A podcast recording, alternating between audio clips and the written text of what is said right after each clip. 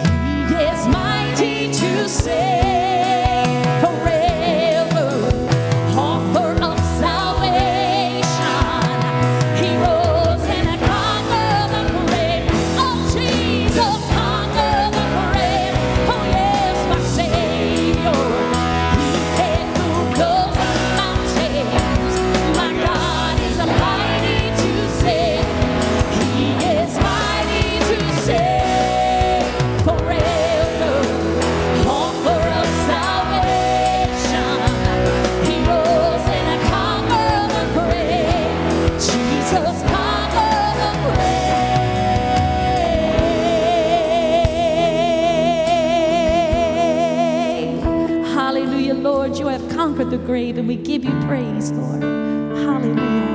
Amen. If you're going through something this morning, lay it at this feet today. Hallelujah, Lord. We believe, Jesus. You are the way, the truth, and the life.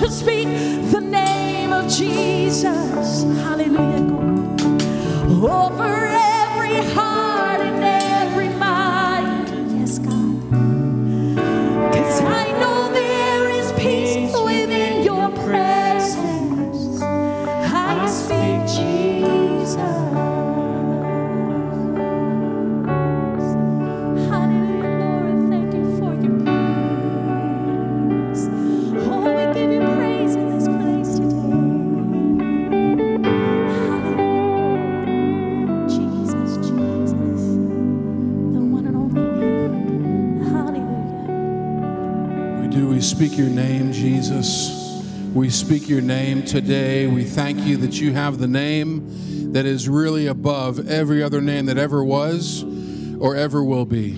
Lord, your name is power, might, and strength. In your name is salvation. In your name is eternity. Lord, you are everything. And we recognize your greatness today. Praise the Lord. Honor to you, Lord. Honor to you. Lord, we say all these things again in the mighty, wonderful name of Jesus. And everyone said together, Amen. Amen. It is so good to see you this morning. Let's take a few moments and just spend some time greeting each other. God bless you. Well, good morning. It is so good to see each one of you. You look marvelous. And those from the 80s would recognize that. You look great. Uh, if you're our guest today, if you could do something for us, there's a Connect card in front of you in the seat back in front of you. If you could fill that out, and at the conclusion of our worship service, when you're heading out, we have a gift for you. Our guest services desk, people are there, super friendly. Hand them the card. They will hand you a gift, a mug, and maybe shake your hand, give you money for lunch. I don't know what they're going to do, but it's going to be amazing. So if you could do that after, that would be fantastic. We would greatly, greatly appreciate that. Ushers, if you could come, we want to receive this morning's tithes and offerings. Lord, thank you for the privilege and the honor it is to give. Lord, uh, again, as I've said in the past, we, we really most reflect you when we're giving of ourselves and of our resources because that's who you are, God. You are God that continually gives. Lord, you, you give rain to the righteous and the unrighteous. Lord, you gave your Son. Lord, you constantly give, and we want to reflect you uh, during these moments of giving. We love you and say thank you. In Jesus' name, amen.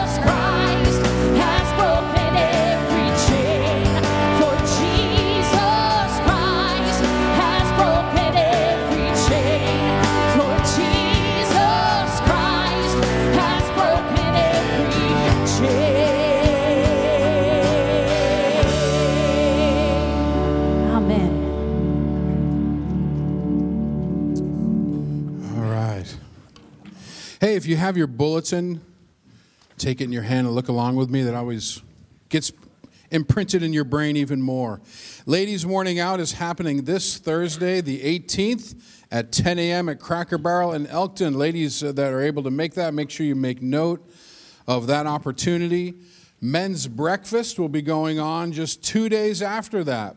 And it'll be happening over here in our cafe. We're excited about that. We're continuing our series with Tony Evans. No more going through the motions. And so that'll begin at 8 a.m. Uh, this coming Saturday. Make sure, men, come on out. Bring your sons with you. Bring a friend from work. Bring a person walking on the street. Just bring them in, and uh, we'll have a great morning uh, together on the 20th. Uh, Lego Derby, and I was just actually uh, talking to Dwight for a couple minutes this morning. That is just that is coming upon us quickly, but that's happening on the third. Make sure that you get all the information you need to get registered. Uh, bases and kits are $9. You can see some of the details, the age groups there. That is always an excellent time. Make sure you show up for that, but don't just show up on the third. Make sure you do your registration things ahead of time so you can be prepared for that day on the Lego Derby. Uh, we have some save the date things. We have winter retreat. Uh, parents, you know that on the uh, Sunday the 4th, the balance is due for that. That's always, oh, I'd say always. We just did it first time last year, but it's going to be another great weekend uh, coming up the 9th through the 11th of February. We have youth camp coming up. That's June 17th through the 21st.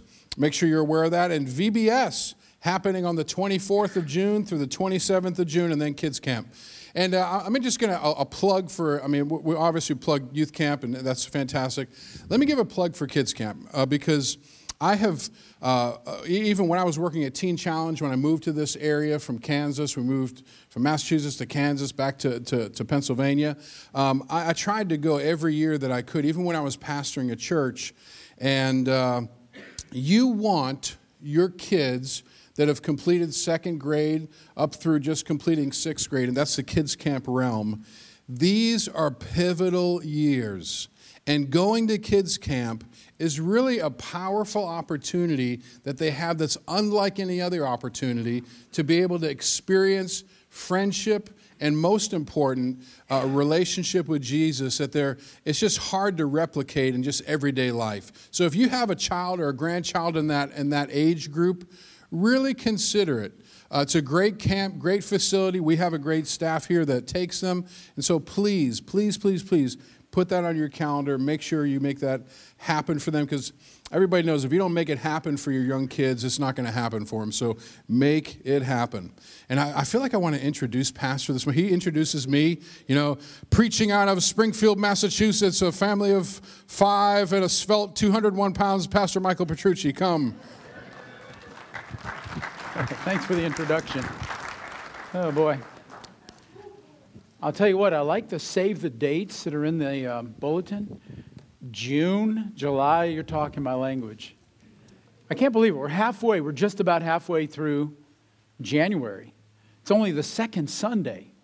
You know, we, we kicked off back to basics last week, and that was all about Bible reading. Hopefully, you're still trying to work your way through the Bible or doing some kind of Bible reading plan with YouVersion, whether it be digital or paper that was handed out at the first, before the first of the year, December 31. Um, today we're going to jump into back to basics, talking about prayer. Um, we three pastors are going to continue through this well, for the next couple months, um, talking about the fundamentals of Christianity, like Bible reading, prayer. Fellowship will be next week. Um, giving, worship, discipleship, there's so much that we need to be reminded about and taken back. All the things that are rudimentary to our Christian faith and the things that will help to make us spiritually healthy. And so um, hopefully it'll help the winter go by quickly. That's It'll build us up and get us into springtime. But I do want to speak to you today about the topic of prayer. Prayer is always a good topic for the start of a new year, uh, in any church. It should be, anyways. And the very first thing I want to do is to tell you this morning that as much as prayer has us operating or functioning, or it has us involved in an unseen world, when we're praying, we're involved in an unseen world, it is nonetheless extremely practical. It is as practical as it is mystical. And I really want to do justice to both sides of that of that concept this morning, both aspects of prayer. Because you see, when we pray, we set into motion a process that is most often unseen. It's real, but it's invisible to human sight. Now, the results, of course, are manifested, and we see those, we, we experience those, we enjoy those. The, the, again, the results of prayer we see, but the process of prayer is beyond our cognitive abilities, it's beyond our physical senses. And I love this because this is where faith comes in. Faith holds us in place until we receive the reality of what we've asked for. Faith keeps us steady. Hebrews 11:1 1 says, "Now faith is the confidence of what we hope for and the assurance about what we do not see." Faith has to do with what we don't see. And that's where prayer is that reality. It's, it's faith. Faith is seen without seeing. Faith is knowing without knowing. And because it's this way, we tend to think of it as being mystical. But what I, again, I want to balance this out. Prayer is not just a mystical thing or a mystical tool, it is just as equally practical. It's meant to be that way. And I hope that makes sense to you. And I'm going to do my very best this morning to prove it to you so that you will be more likely to pray. That's why we're covering these basics, because we want you to be more likely and to enjoy Bible reading. We want you to be more likely to really pray. Uh, next week in fellowship, we want you to want to gather with each other, whether it's in a church setting or a Bible study or even just eating. The true word of fellowshipping has to do with eating. And we do a lot of that, don't we, as Christians? But, anyways, back to prayer. I want you to be better able to see the real purpose of prayer.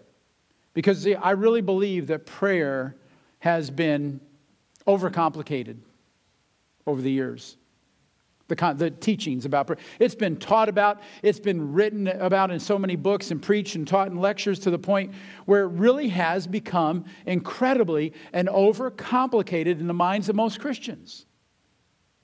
To the point where it's become little more, and when it becomes when, it, when it grows that big and it gets all that messy, it becomes a, an exercise in futility for most believers. And as a result, when something becomes futile, we, we just don't want to do it. We don't, want to, we don't even want to pray. Prayer has been so much maligned and so misunderstood that it really, for a lot of Christians, I think it's become a very difficult thing. I think that it's become drudgery and frustration. At least that's my observation. And over the years since I first became a believer, a Christ follower, there have been so many teachers, so many authors, again, so many books, so many seminars, and each one representing some specific, unique aspect to prayer. Because we are who we are, we love formulas. And when someone presents us a neat little package, boy, we want to lock in on it. We want to make it work for us. And that's exactly what these authors do and these speakers try to do. And I'm not going to do that today. I'm going to try to avoid that as much as I can. And I just, but I, because I just believe that all these different teachings have created a problem. And here's the root of the problem. When people teach or preach or write a book on prayer, they usually lose sight of one very simple truth. And here it is. This is what I want you to remember today. The power of prayer is not found in the one who says it. That power is not in you. It's not in the way that you say it. It's not in your technique. It's not wrapped up in a formula. But it's in the power is in the one who hears it. Should have been a lot of amens. I mean, it's even up there in the screen. I really want you to remember that. And again, they certainly, people have sold a lot of books over the years. Because again, we're always, we think that prayer is something that every Christian is supposed to be an expert in and that we're supposed to be successful in. And so, over the past 40, 50 years that I've known the Lord, there have been a lot of people who have presented magical and mystical formulas for prayer. Formulas that propose how to get what you want, and then others that try to explain why and where you have failed when we don't. And in that process, prayer has become a thing that is hyper mystical to the point where true only we, we start to believe only true mystics can have success when they pray Only people who would try to convince us that they, I mean, they've got a special hotline to heaven and they're the only ones who can get the job done, and the rest of are just, well, I'm, why bother? But here's what I've learned in the past several months of giving this topic some ser- serious thought. I mean, I didn't just put this message together yesterday, I've been thinking about it, praying about it. First of all, let's remember that prayer is, in its very simplest form, prayer is basic communication. Prayer is talking to God. Do we really need to modify that? talking to God. I'm talking to you. I can talk this way, or after church, we can talk out in the, in the lobby. And we'll talk a little different. It'll be, it'll be a dialogue instead of a monologue. It's just talking to God, it's communication. And there, there are no formulas for how to be successful in talking to God except to be honest with Him. Now, you wouldn't lie to God, would you? I mean, come on, that'd be really that'd be really hard to do, wouldn't it? But if you want intimacy with someone, anyone, you have to be open and honest, don't you? If you desire intimacy. If you want to be close to God, you have to be open and honest with Him. And yet, the mystics over the years have expounded upon all the reasons that we don't get answers to our prayer because we're not praying in Jesus' name, because we're not praying in faith, because we're not, you know, we're not, we're not doing. Oh. We didn't do this right, we didn't do that right. But here's what the word says as to why we don't. I just want to get this one out of the way. I want you to know why and when you're not going to get your prayers answered, okay? The word, the word of God gives us uh, two two reasons, only two reasons for failed prayer in scripture. One is found in 1 Peter 3 7, and it only applies to married men. So if you're single, guys, you're off the hook. 1 Peter 3 7, in the same way, you husbands must give honor to your wives. Treat your wife with understanding as you live together. She may be weaker than you are, but she's smarter than you are. No, she may be weaker than you are, but she is your equal partner in God's gift of new life. Treat her as you should so that your prayers will be not hindered. That's a New Living Translation. So that your prayers will not be hindered. Guys, how do I say this? Mixed crowd. I mean, be on good terms with your bride, and your prayers will get answered. Otherwise, you're in trouble. Don't even, don't even bother talking to God. That's pretty clear. Okay? He's not going to hear you. The other reference is James chapter 4, and we all know this one, and I love this one James 4, verse 1, 2, and 3. It says, What causes fights and quarrels among you? Don't they come from your desires, meaning carnal human desires that battle within you? You desire, but you don't have, and so you kill. You covet, but you cannot get what you want, so you quarrel and fight. You do not have because you don't ask God. You know, hoping and wishing is not the same as praying. Verse 3, when you ask, okay, so first off, you miss out when you don't ask God. Secondly, when you ask, you do not receive because you ask with wrong motives that you may spend what you get on your own pleasures. And so there's two very simple reasons for prayer that fails. First, you won't get if you don't ask. You know, that's not very profound, but it's in God's word. Then, secondly, you don't receive from God because you want to use the reward of your prayer on your own selfish pleasure. And you know, besides these two, I don't know of any other reason in Scripture for why our prayers don't get answered. And I don't want some man, some preacher anywhere in time telling me that the reason I didn't get my, because I, I, lacked, I lacked faith, I didn't trust Jesus, I didn't, don't, don't tell me that. Because the reality is, when I read the whole counsel of God, the reality is that every prayer gets answered. Other than those two references that I mentioned, every prayer gets answered. Even when we might think that our prayer has not been answered, I believe that every prayer does, in fact, get answered, just possibly not the answer that we wanted. And the pa- I'm going to start preaching over this direction. This is great. I like that. Thank you. And uh, the passage that I, I think really expresses this is, is Daniel chapter 10. I love Daniel chapter 10, verse 1 through 14. Let's look at this together. In the third year of Cyrus, king of Persia, a revelation was given to Daniel, who was called Belteshazzar. Its message was true, and it concerned a great war. The understanding of the message came to him in a vision. At that time, I, Daniel, mourned for three weeks. I ate no choice food, no meat or wine touched my lips. I used no lotions at all until the three weeks were over. On the 24th day of the first month, as I was standing on the bank of the great river, the Tigris, I looked up, and there before me was a man dressed in linen with a belt of fine gold from Uphaz around his waist. His body was like topaz, his face like lightning, his eyes like flaming torches, his arms and legs like the gleam of burnished bronze, and his voice like the sound of a multitude. I, Daniel, was the only one who saw the vision. Those who were with me did not see it. But such terror overwhelmed them that they fled and hid themselves. They didn't see this, but they felt fear, they felt awe. And so, verse 8 So I was left alone, gazing at this great vision. I had no strength left. My face turned deathly pale, and I was helpless. And then I heard him speaking. And as I listened to him, I fell into a deep sleep, my face to the ground. A hand touched me and set me trembling on my hands and knees. He said, Daniel, you who are highly esteemed, consider carefully the words I'm about to speak to you, and stand up. For I have, I have now been sent to you. And when he said this to me, I stood up trembling. And then he continued, Do not be afraid, Daniel. Since the first day that you set your mind to gain understanding and to humble yourself before your God, your words were heard. From the first day that you uttered that prayer, your words were heard. And I've come in response to them. But the prince of the Persian kingdom resisted me 21 days. And then Michael, one of the chief princes, came to help me because I was detained there with the king of Persia. And now I've come to explain to you what will happen to your people in the future, for the vision concerns a time that's yet to come.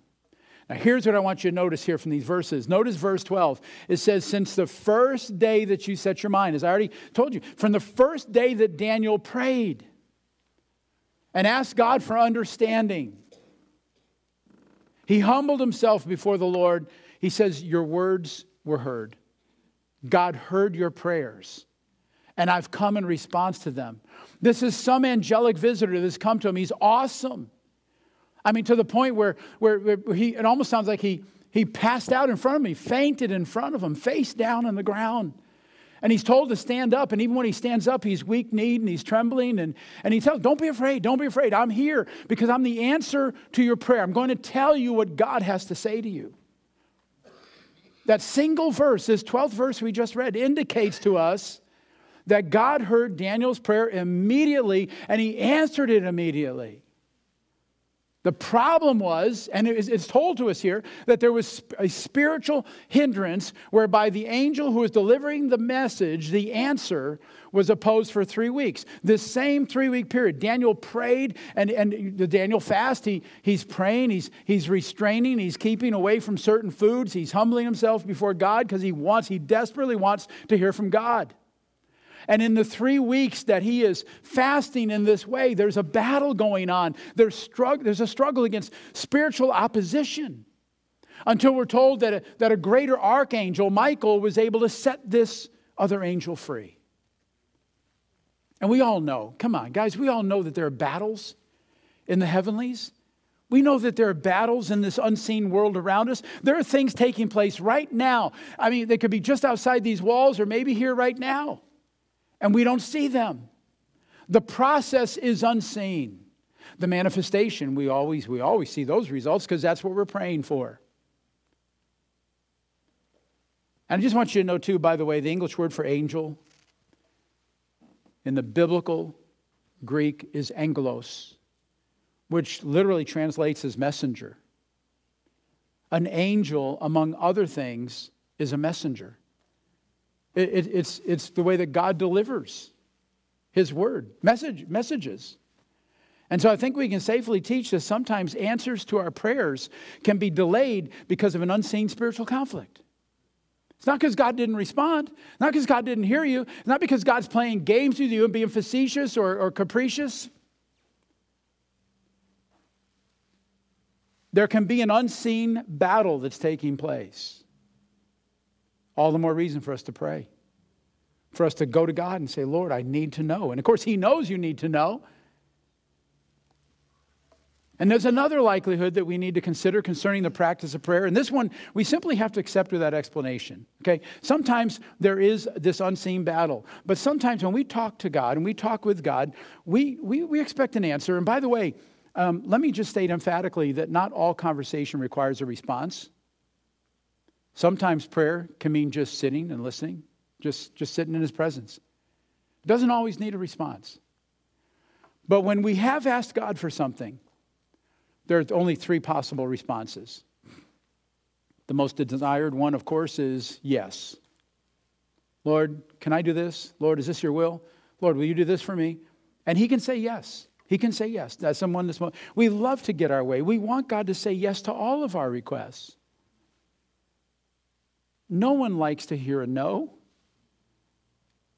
We all want him to approve our petitions. But along with a yes, on the other side of the scale, sometimes God says no. Will you admit that? Sometimes he said no to you, and it's okay. It's not, it's not, this, isn't, this isn't you trying to match wits with the creator of this universe. You're, you're not going to try to argue him into your will. Sometimes he says no. And we simply have to believe that it really is his will and that it's good because he only wants good for us. You know, I mean, it tells us about, you know, you, your earthly fathers, though you're evil, you know how to give good gifts to your kids. How much more your Father in heaven? So when he says no to me, I've got to accept that that is a good response. No one likes to hear a no. Pretty obvious. I mean, God can say yes, he can say no. You know, and but you know, I, I really the most dreaded response from God is when he says wait. Really. Just even you know, remember when you were a child, remember growing up Ask your mom or dad for something. I'll, I'll think about it. No, just, t- just tell me yes or tell me no. Okay, because I've got other options. I can be other places. I can do other things. Just yes or no. I'll, maybe later, maybe later, which means wait. I mean, just admit it. We don't like waiting. We don't like being put on hold. You know, we, we, we just don't like waiting. We don't like uncertainty. We don't like waiting in line. We don't like waiting in traffic. We don't like waiting in line in a retail store. We don't like, we don't like being put on hold when we're on a phone call. Our microwave ovens are not even fast enough today. Trust me, that's personal experience.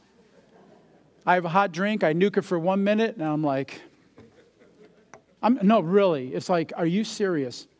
A minute. And some of the streaming services, you know, I got the like cheapest, cheapest Hulu in the world. It's got ads. Now they're not TV ads. They're not five to eight minutes. It's like a minute and a half. And it's like, oh my. I can literally at night just go to sleep during that ad and that miss the whole rest of the. No, really, microwave ovens. We need to face that fact that there's going to be three possible answers every time we pray, every time we ask, ask God for something. And it could be a yes, it could be a no, it could be a wait. And, uh, uh, you know, again, if, if you have been a kid, that's everybody in this room, your parents have done it to you. And if you're a parent, you've done it to your children. But again, our Heavenly Father loves to give good things to us. It's got to be, it's got to be in His perfect timing. It's not just about His perfect will, it's His perfect timing. So let's not be surprised when God tells us no or God tells us to wait. Amen? They had, they had their chance, John. They, don't, here, here's, here's what I'm saying. Don't try to figure out prayer. Instead, just pray. Don't waste your time trying to figure it out. Just pray. Just talk to God. And what is prayer? As I began this morning, basic it's basically communication, is talking to God. So, Scripture does teach us that there are different kinds of prayers too. So, again, don't try to figure it out. Don't worry. Don't go buy any books about formulas for prayer. No one has, I'm telling you, I mean, somebody, some people, others may have good insight that can be helpful, but no one has a secret pathway to getting prayers answered. I just, I'm going to publicly state that. All, you need something, you need to talk to God. Okay? As a child, if I needed something from my parents, I would have to talk to them and ask them. But there are different kinds of prayer, and I want to talk about that this morning. The Apostle Paul, obviously, he also describes a spiritual battle that's all around us. He taught the Ephesians that we sometimes get engaged in an unseen spiritual warfare. And we need to know that it's taking place. We need to believe that it does, it does happen. And in Ephesians chapter 6, verse 10 through 13, he talks about this. Listen to this. He says, Finally, be strong in the Lord and in his mighty power. Put on the full armor of God so that you can take your stand against the devil's schemes. For our struggle is not against flesh and blood. The conflicts that we go through, many of them during the day, have nothing to do with flesh and blood. There's, they've got spiritual roots. He says, Our struggle is not against flesh and blood, but against the rulers, against the authorities, against the powers of this dark world, and against the spiritual forces of evil in the heavenly realms. Therefore, put on the full armor of God so that when the day of evil comes, you may be able to stand your ground, and after you've done everything, to stand. Okay? So he tells us that there's this unseen world, there's unseen conflict. It can manifest at our level. But we need to realize its origins, and that's where we need to do our work in prayer. And then after that, after the 13th verse, he, clo- he, he kind of closes it out in verse 18, says something very interesting. I mean, these, this is a very interesting instruction. Verse 18, Ephesians 6 18, he said, And pray in the Spirit on all occasions with all kinds of prayers and requests. Pray in the Spirit and pray with all kinds of prayer. Pray in the Spirit and pray with all kinds of prayer. Let me give you a list of a few of the various kinds of prayer, okay? Four distinctly different kinds of prayer adoration, confession, thanksgiving, oh, and supplication. And I just want to point out do you see the little acronym on the side? Acts, like the book of Acts? I'm just trying to be clever. It's not a formula, though. I'm not giving you a formula, just an acronym. Adoration. What is adoration? Very simple it's, it's veneration, it's giving honor where honor is due. And at its very core, it's worship. But I didn't put worship up there because it would ruin the acronym, okay? It's adoration. So when we are when we worship, that's a type of prayer. If we're worshiping the only person worthy of worship, then we're talking to God and telling him how good he is, how righteous he is, how faithful he is. That's how we worship him. We're telling him that we love him and that we want to be close to him. I mean, that's adoration, that's worship. And we can do it in our everyday language. We don't need to use King James ver- ver- verbiage. Just being honest to God about our feelings. You know, I just tell God, I love you. I love you. You're tremendous. You're wonderful. You're beyond. I mean, you're just, you're just incredible. We're communicating with God from our hearts, and we're telling Him how much we love and adore Him. Adoration. And then the second type of prayer is confession. That's, again, it's another type of prayer. In, in any earthly relationship, we sometimes need to admit that we, that we have done wrong or are wrong, right? Every married man said, Amen. And we also need to sometimes tell God that we're sorry. Very simply, we're not supposed to live in guilt. A man who hides his sin will not prosper, the Bible says. So we just go to God and we say, Father, forgive me, cleanse me, help me make this relationship right. We're not supposed to live in guilt. We're supposed to desire right relationships with everyone, especially those whom we're closest to. And confession restores our relationship with God. And so there should be times in our prayers when we confess and we ask God for forgiveness. Amen? Thanksgiving is the third type of prayer, and I have to tell you, that's my favorite. I love telling God how much I appreciate Him and all that He does for me on a daily basis. I'm, I mean, guys, you know, I will thank him for the perfect parking spot. I have no problem with that. That's not a wasted prayer. I will thank him. And it happened this week. I had all green lights. I mean, it was incredible. It was incredible. Never happened to me before. Because usually I get like four out of the five, and the fifth one would be a red light and be one of those left turns, and you got to wait for everybody. I mean, all green. It was unbelievable. And I'm like, thank you, Lord. That was really nice of you. I mean, that's how I really feel. I mean, the little things as well as the big things. I love telling God how much I appreciate Him. If I were to break down the kind of praying I do by percentage, I'd have to say that 80% of my prayers are this type right here, Thanksgiving. That's what I, that's what I do. I, I do that most. I can, because see, He's good all the time. I can trust him all the time with anything. I know who he is. I know he's watching over me. I don't have to worry. I don't have to worry about a thing because I know that He's watching over me. It's incredible. And I'm so grateful for that. I'm so grateful for who He is, who He is in my life. And I'm constantly thanking Him for every blessing in my life.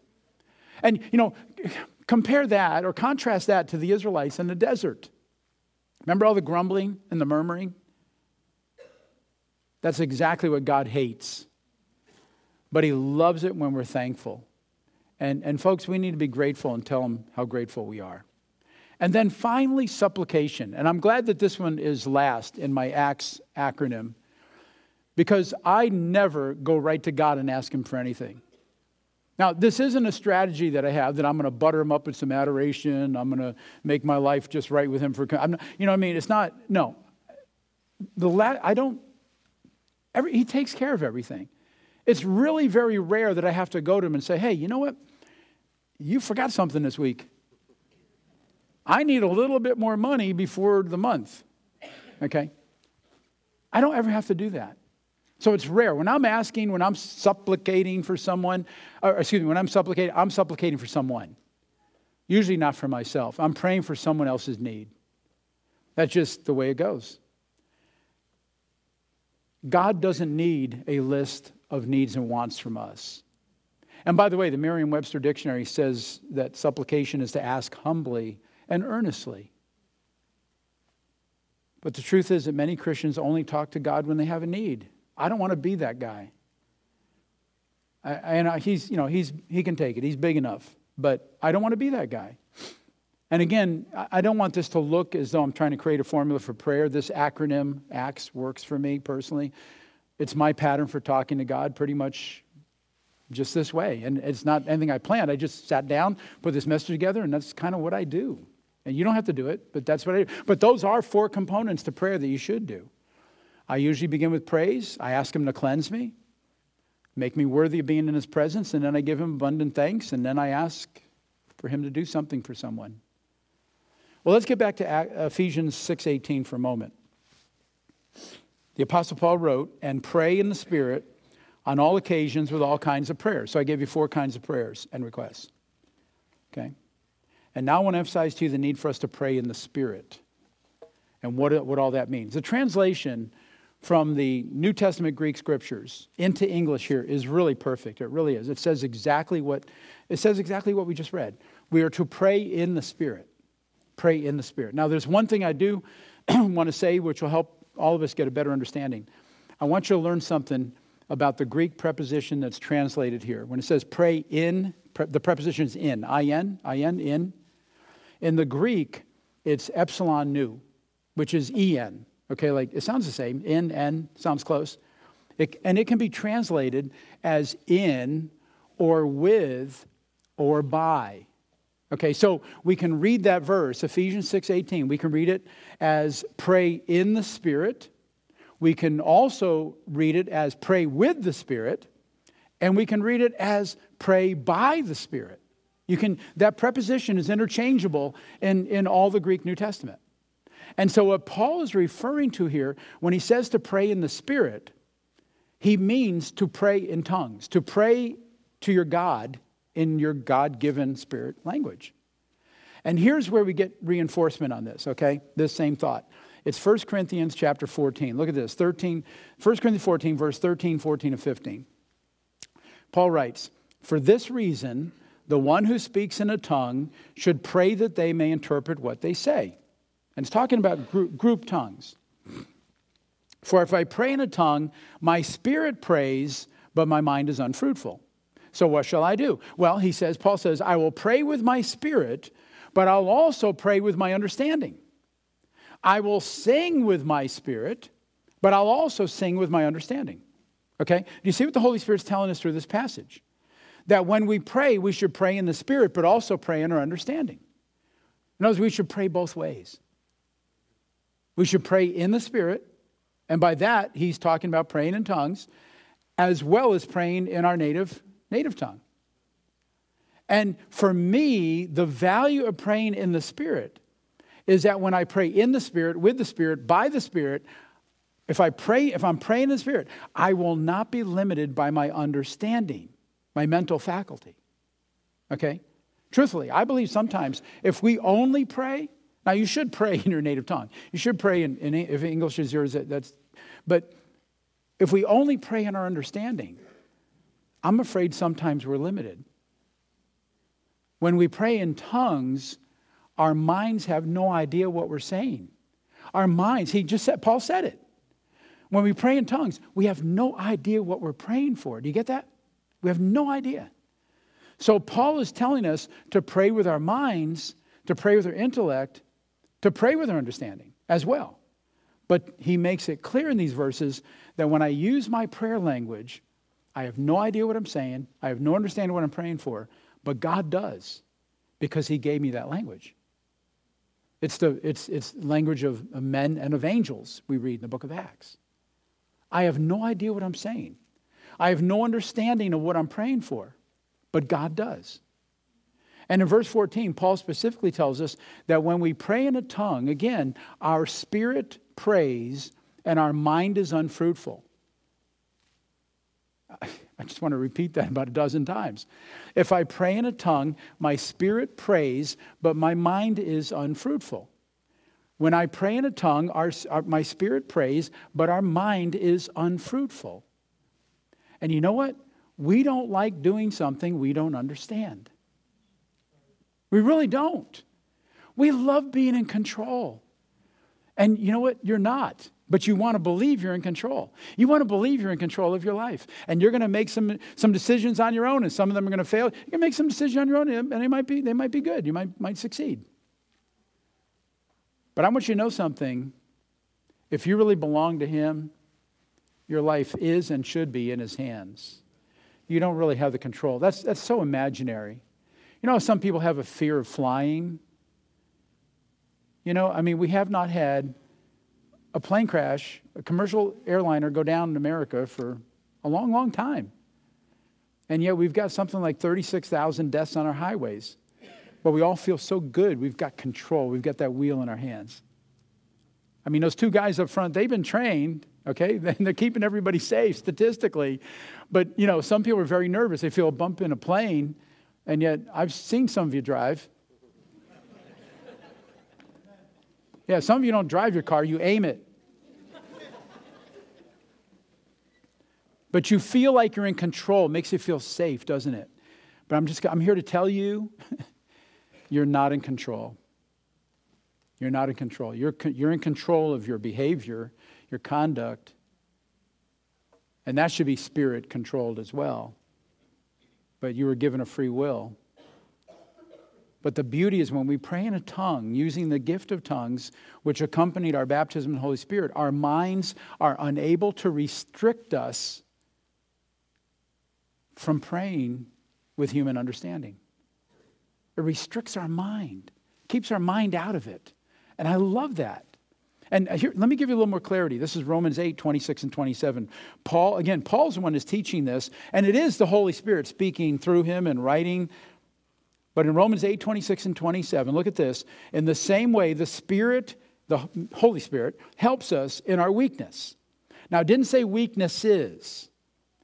Weakness, meaning our general condition of being weak, our general condition of infirmity. As human beings, we're weak, we're infirm. He says the Spirit helps us in our weakness in our lack, in our finiteness. We do not know what we ought to pray for. Isn't that true? We don't know what we ought to pray for. And we also don't know how to pray sometimes. But he says, But the Spirit Himself intercedes for us through wordless groans. And He who searches our hearts knows the mind of the Spirit because the Holy Spirit intercedes for God's people in accordance with the will of God. You want the will of God to be done in your life? then pray in the Spirit because the Holy Spirit intercedes for God's people in accordance with God's will. If we really want to pray according to God's will without our minds getting in the way, then the easiest way to do that is by praying in the Spirit. It's that simple. Paul tells us that we don't know what to pray for. Really, I'll admit that. There are times I really don't know how to pray. I just, here's the situation. And then I've had Christians, well, you just, you know, you can't just pray in the will of God. You know, God, if it be thy will. Hey, you know what? Jesus did. Didn't he pray that way in the Garden of Gethsemane? Father, if it be your will, let this cup pass. We can pray those prayers. but in the end, what did Jesus say? Nonetheless, thy will be done. And I've had some Christians ridicule me for praying that way, praying, God, I want your will to be done. Well, you, really? Don't, don't, isn't this really what you want done? No, I'll tell you what. I may have a certain desire, a certain need, a certain want. I really ultimately want God's will. Amen. I'm telling amen. Anything less than that, I may, again, I've got this illusion or delusion that I'm in control at times, and I've got this illusion that I know better than God. Even Christians. I'm talking about myself. But you know what I found? After all the 50, I've just realized this year will be 50 years having come to Christ for me. His will has always been perfect. I mean, it's always been perfect. I've never been disappointed. I felt disappointment going through that will, but I've never been disappointed. So, if we really want to pray according to God's will, and we should, without our minds getting in the way, we pray in the Spirit. Paul tells us that we do not know what to pray for. He admits that we're weak, we're finite, we're limited. We don't know what tomorrow holds. We have no idea what the future is. You cannot predict the future. But the Holy Spirit intercedes for us. In this situation, it says in wordless groans. Can you imagine? Even groans. Never mind unintelligible words and tongues, even groans that just, they're not going to make sense to the human understanding. And he reminds us that the Holy Spirit intercedes for God's people in accordance with the will of God. So, the most sure way to pray God's will, I believe, is to pray in the Spirit, meaning to pray in tongues. For those of you who have, who have received the baptism in the Holy Spirit, let me encourage you to pray more often in the Spirit. Don't worry about not understanding it. Doesn't matter. Those aren't wasted words. We're so accustomed to living in a temporal world. We're so comfortable with using our five senses. How about we just slip it out of gear? and let God take over. Because clearly, God says that there's another dimension, there's an unseen world, and it can be impacted without our need to understand. As I started out this message, I told you the process of prayer is, is, is unseen. The process of prayer is invisible. You may pray, you may pray a day, you may pray a month, you may pray a whole year and see absolutely no results. That does not mean that God's not working. There may be some natural preparation that has to take place out there according to your need, but it also may be inside you. You may not be ready to marry that other person because you're not ready. Or maybe they're not ready. Or maybe that house isn't ready for you to purchase. Or maybe, you know, whatever you're waiting on. Again, waiting is hard. So prayer is the process, and it's an unseen process, and there can be unseen conflict, as we read in Daniel. And all I know is, you know, I came to Christ August 27th, 1974, September 27th, 1974. I was filled with the baptism of the Holy Spirit, filled with the Holy Spirit, began to speak in other tongues. And all I know is when I pray in the Spirit, I have no idea. I have no human understanding what I'm praying. But I have to believe that it's effective and that I'm praying according to His will. Because my mind cannot manipulate His will that way. So there's, there's some advantage to it. Let me, let me just close. I'll give, you, I'll give you some things to think about this week, but let me close by reading one more time from Ephesians chapter 6, verse 18. Paul said, And pray in the Spirit on all occasions, every occasion, with all kinds of prayers and requests. Let's pray together. And I wonder if we could um, have some music. I, I want us to spend just a few moments at the altar this morning. And maybe, if nothing else, some of you can pray in the Spirit in your, in your spirit language. Others of you, or all of us, may want to just pray Acts We may just want to, where we're seated, maybe at this altar in a moment, just adore Him. Just, God, thank you. Thanksgiving. Maybe we need to confess something. Or maybe there's someone you know that's going through a physical struggle or a financial struggle, and you need to stand in for them. Supplication. Any of those modes. But I want us to take this opportunity. I don't want us just to run out to our cars and go get lunch somewhere, but let's stand together right now and let's find a place of prayer. Uh, come on, guys, just this is about prayer this morning. Let's just give a few moments to making this more than just hearing the word. Let's be doers of the word. And just go to him right now. Father God, we just love you.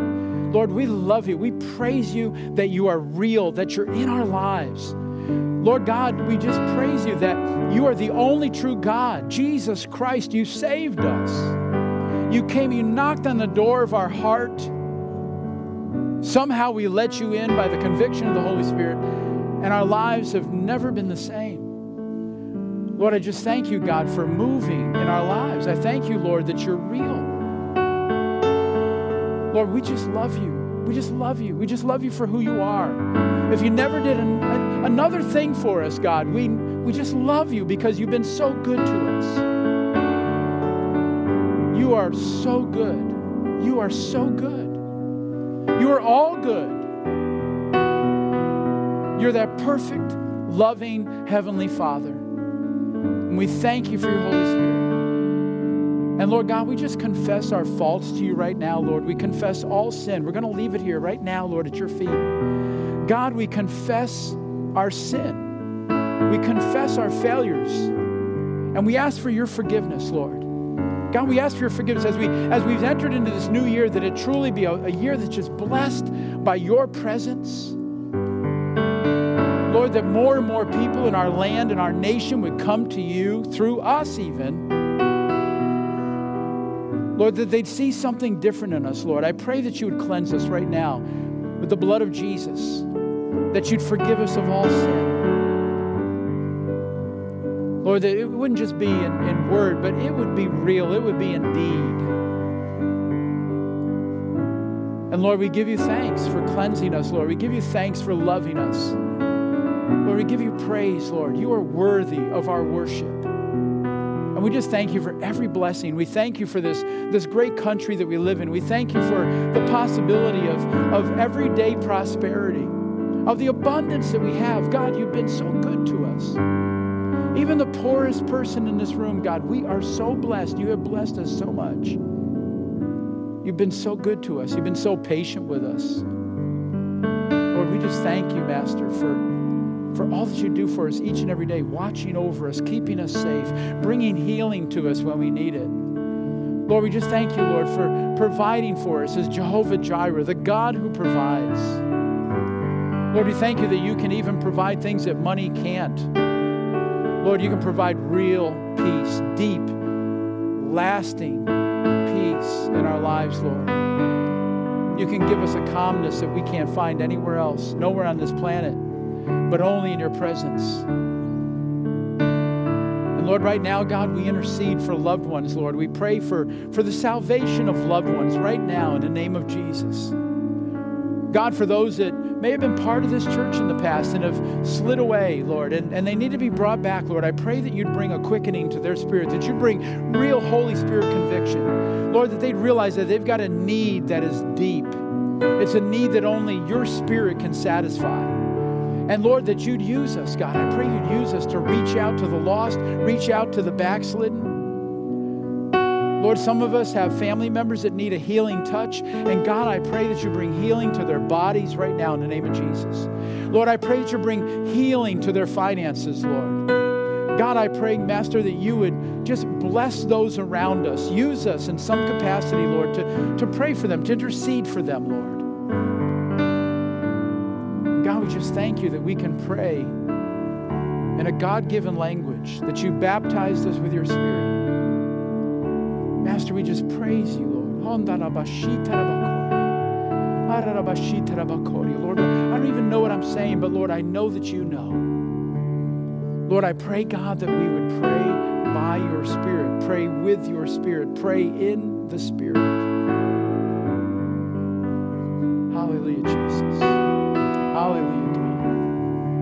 Lord, you are so good. Lord, you're just so good. Lord, help us to believe you.